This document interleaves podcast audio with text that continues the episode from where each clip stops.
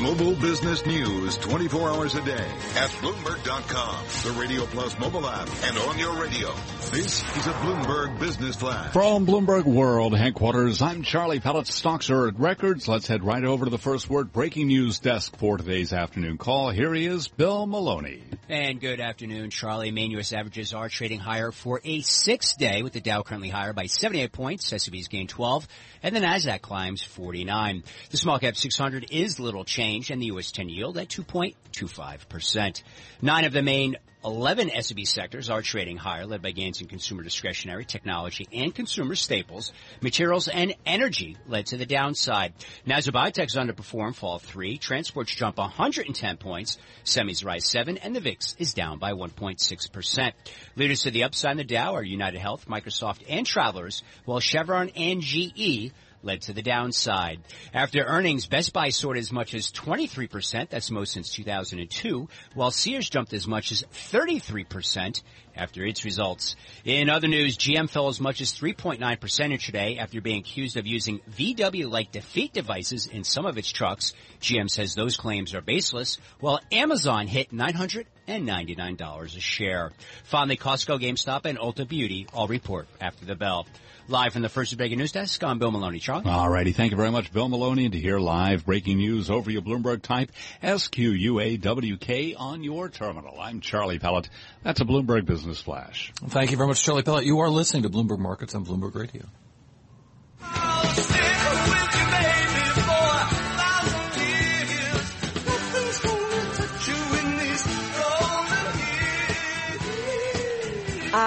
Golden years, retirement, uh, the way we think about it, the way we plan for it. Some things have changed, some have not.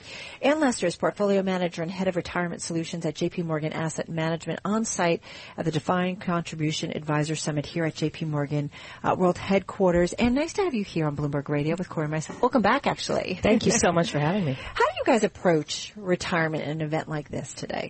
Well, that's a that's a big question. Yes, it is. Um, and we just had a day and a half uh, of a very robust agenda. But the way I like to think about approaching problem solving uh, as a portfolio manager, but also in my role as head of retirement solutions, is to make sure we're defining the problem. So retirement is a big open-ended question if you're saving for it. How do I make sure I don't run out of money before I die is the big question. Right. Um, that's a little too big to try to figure out. So then you have to take it back a step and say, how long might I live in retirement? What might happen to me? How do I want to plan? And how much risk do I want to take that? And, and then risk is a complicated thing, right? Is risk not saving enough? Is risk not getting enough returns? Or is risk what the market's going to do? And actually, the, the answer is yes to all of the above. It's all of it, right? But in our view, if you think about those things separately, you're, you're more likely to come up with a good plan. How has um, the way people cha- save for retirement changed over the last few years? Well, I think, you know, the, the biggest change that's happened in the last few years for workers who work for an employer who has a 401k plan um, is the advent of auto enrollment. And Yeah. there was some legislation passed a decade ago, the Pension Protection Act, that, that made it easier and, and more comfortable, I guess, for plan sponsors to automatically put people into plans. Um, what's now starting to take root, and this was a, a, a really great um, outcome, I think, that I just saw happen. I asked advisors to stand up and sit down based on what they were doing in, as they advised the plans they work with. And, and one of the things that came out was that it seems like plan sponsors are getting more comfortable automatically escalating how much people save. So you get signed up at a mm. certain rate. The risk is that you stay there for the rest of your life, and if you're saving three or six percent, that's that's not going to be enough. So Right. some employers are now getting more comfortable with saying, look, every year we're going to increase that by one percent. So people are now getting up to 8, 10, 12%, and then, then you're really in the zone. I love this research that you did, and it's entitled "No One Is Average." And I was reading through. I was a little stressed out as I read through because there are so many different variables that you know we're not all alike. We will not all be alike in our retirement. Right. But um, this whole idea, this concept of "No one is average," explain that for our listeners. Well, I think you know when you're trying to understand what the future holds, you really don't you don't know, and so you have to start somewhere. And and I think a very easy, convenient, and comfortable place to start is this. Well, what happens to other people? Right. And so how, you say, well, I'll just I'll. I'll I'll assume I'm going to be like other people. So life expectancy is a great one, right? I must assume average life expectancy for a 65 year old woman today is, is 86. I'm going to assume I'll live to be 86. Well, that's half of the people will live to be 86 or younger, and half of the people will live to be 86 or older. So actually, you could be really off on that assumption. And in mm-hmm. fact, um, one of the things we commented on in the paper is the chances that you will die at the age of 86 is only 8%. Only 1 in 12 women will actually live to be that Which age. Which is so, great on one hand. but if you're planning on right. that, that's a dangerous assumption. Right. So, so to me, the real takeaway is you have to look at that average, but you also have to understand how different people are how far off from the average are they? Where, where, are the, the edges? Right. As we talk about in the paper. And it sounds to me like don't plan for the average, don't plan for the minimum, but maybe plan for more. And then that gets into a really interesting lifestyle question because of course saving for retirement and, and if you think about what's changed, back to your question, you know, you can think about it as, as saving is really buying future leisure. Mm-hmm. And how much of your discretionary spending today are you willing to give up so that you can have that tomorrow? And that's of course really hard for most people to do. I don't want to eat it, you know, it's, can I, can I not eat the marshmallow in front of me and wait 15 minutes and get two, right? So, that that deferment of consumption is really the big question. And you know, I would argue that planning for the worst case scenario, right, might be actually not gonna not not gonna make you happy in your life, right? So so that's a really personal decision, right? Yeah. Do I want to save 25% of my income and be certain that I can live to be 105, have 20 years in long-term care? Eh, that that may be a little aggressive. Yeah. Uh, it, it's interesting too because we've got this sort of this long stretch of pretty low rates right now, which makes it even harder for uh, planning for retirement and, and, and, and the long-term sort of compounding that people might have counted on hasn't really been available to them uh, the last few years. Yeah, and then that's something we highlight in our paper, the difference in, in how much you need to save when you expect what we expect over the next decade from our long-term capital market assumptions, uh, which is sort of five to six percent, maybe maybe six and a half, seven percent, if you've got some active management and some good good good things going on in your portfolio.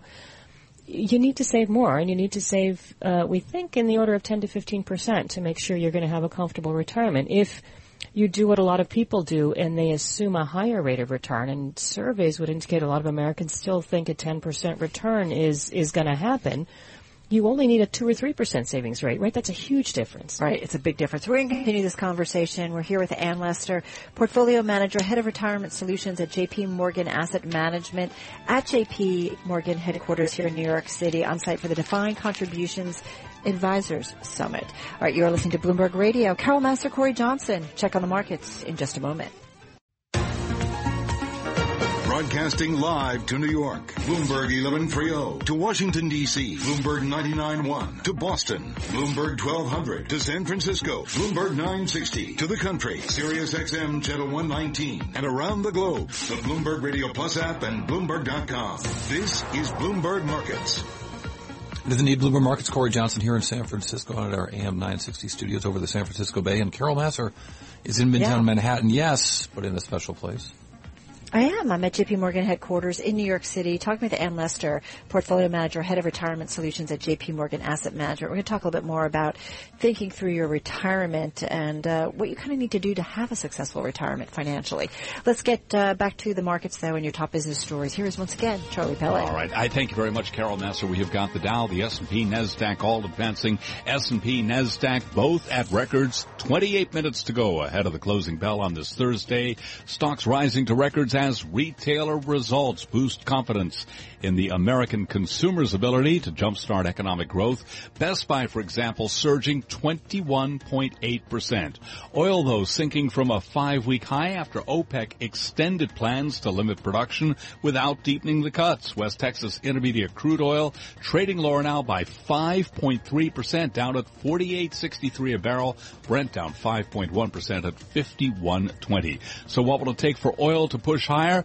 Naeem Aslam is chief market analyst for TF Global Markets UK Limited. He spoke this morning with Bloomberg Television. We need OPEC and the US shale oil to come together on the table and have a strategy in order to curb the supply. That would only address the problem. In order for us to go beyond $60 for crude, we need to have a cohesive front, and that can only be done when both parties are on the table. Staples has rejected a takeover offer from Cerberus Capital Management as too low, leaving Sycamore Partners in the running to acquire the office supplies retailer. This according to people familiar with the matter. Shares of Staples, they're up now by 3.1%. Recapping equities higher, S&P up 11 at a record 24.15 up 5 tenths of 1%. Gold up 260 the ounce up 2 tenths of 1%. I'm Charlie Pellet. That's a Bloomberg Business Flash. All right, Charlie Pellet, thank you so much. You're listening to Bloomberg Markets. Carol Massar, live at uh, JP Morgan headquarters in New York City. Cory Johnson in our Bloomberg 960 studio in San Francisco. With me, though, here at JP Morgan, Anne Lester, portfolio manager, head of retirement solutions at JP Morgan Asset Management. And we're on site uh, at the Defined Contribution Advisor Summit, which is what about the last day or so? Yeah. Yep, it's your fifth year of doing this. Um, I'm just curious, what's changed in the last five years? Oh, now that's a great question. I think we have gotten better at, uh, well, I'd like to think we've gotten better at listening to our clients. I think, you know, we have really tried to, um, make sure that, that what we are giving them is interesting from a technical perspective, but Yeah. also help them in their practices a little bit more. So we had some sessions on them as business people as well as as sort of you know talking about the markets, talking about our outlook, talking about our strategies, but but also you know we've really uh, taken more information about personal financial planning to them, and so this paper that we're talking about right now is in fact released at the conference is is really taking you know what we know as as people who work a lot with individual financial advisors with individuals and saying how can we help people in the defined contribution space Right. leverage that information. So I'd say that's a very new thing this year.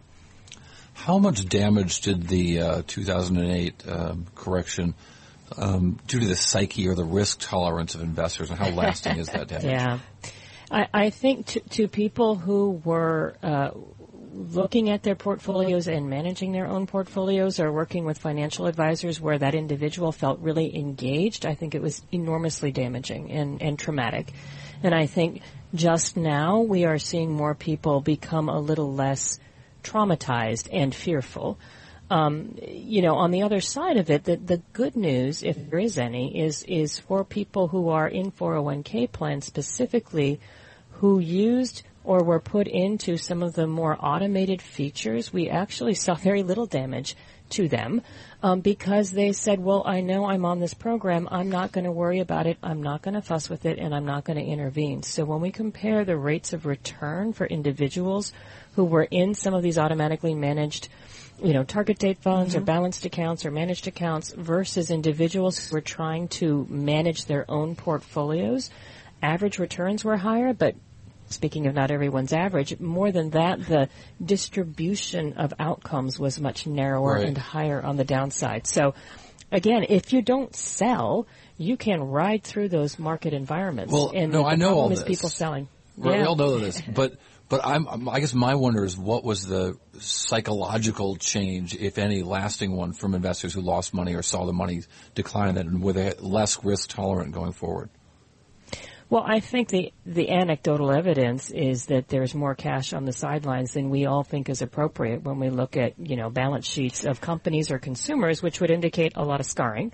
Um, you know, we hear anecdotally that millennials are more distrustful of the markets and less likely to be putting money to work. Now, that being said, they're also getting auto enrolled and automatically invested through their workplace, so they're Right. actually probably better set up than maybe their parents were at the same point. So you, you, I can argue that one both ways. I'm not, I'm not sure we have enough data yet.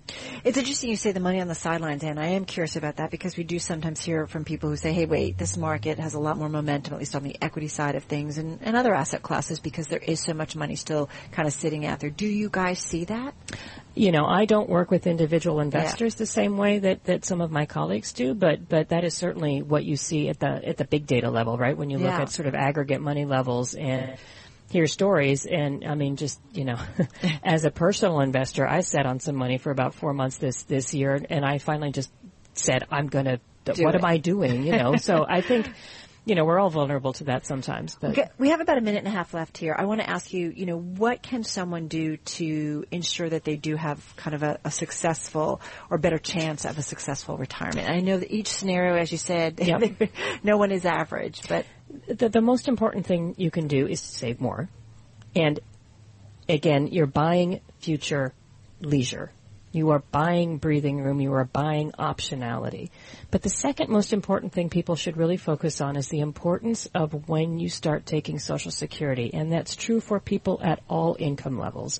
The longer you wait to take Social Security, all the way up to age 70, the more you get for life. And so the power of that higher payout pays you back really quickly. So, so the, the, the most tragic mistake we see people make is taking Social Security at 62. That negatively impacts their entire future income stream. so, even pushing it to something like 65. 65, 66 now with the, the normal I age is that. creeping up. Yeah. Uh, uh, but, but 70 would be even better. But even getting up to 65 and a half or 66 would be a big step. All right, good to know. Thank you so much. You're very welcome. Uh, I feel like Cory. I don't want to cut you off. Did you have anything No, else go you ahead, wanted to? please. No, no, no. Uh, it- well, it's, it's just no. It's, I, I, I again, I think that notion of not being average, getting right back to what we talked to the last block, is so so crucial here. That Yeah. maybe maybe uh, the the necessity of planning to have a little bit left in the tank might be the the most prudent uh, thing. But that's as you mentioned, hard to do. It's hard to say no to that uh, marshmallow in front of you. Not not having a little more left in the tank and, and thinking about it and maybe getting some help, right? I mean, we think there's a big role for, for a financial planner or a professional who can help you think through these issues um, and just lay them out without emotions is, is a hugely important thing. Anne Lester, thank you so much. Head of Retirement Solutions at JP Morgan Asset Management, joining us uh, right here on Bloomberg Radio. Let's get to more of the national news headlines with Bloomberg News anchor Adrian Mitchell in our 99.1 studios in Washington D.C. Cory and Carol, it is the most significant setback yet in the legal battle over the president's travel ban. A federal appeals court in Richmond, Virginia has refused to lift a block on his attempt to ban travel from six mostly Muslim nations, saying the order is steeped in animus. The ruling comes as the president attends a NATO meeting in Brussels and calls on members to spend more on defense. A British official confirms Britain's prime minister spoke with the president about leaks in the Manchester bombing investigation. Treasury Secretary Mnuchin has been talking about tax reform on Capitol Hill, but one big issue, how to keep tax cuts from ballooning the deficit, remains, as Bloomberg's Nancy Lyons reports. There are promises that a tax code overhaul will result in a big tax cut, and officials working on the budget say it would be deficit neutral. The tax cuts would be paid through a combination of broadening of the tax base, getting rid of special interest loopholes, and economic growth. Bloomberg BNA's Kaustuv Basu says it's still uncertain what the business tax rate would be and whether the proposal would include a border tax. We'll have to see when the details of the Trump tax plan come out, possibly in June. Nancy Lyons, Bloomberg 99.1 and 105.7 HD2. And despite a history of do-over duns, Hollywood is considering a remake of Top Gun. The star of the original one, Tom Cruise, says it's definitely happening. Global news 24 hours a day, powered by more than 2,600 journalists and analysts in more than 120 countries. I'm Adrian Mitchell.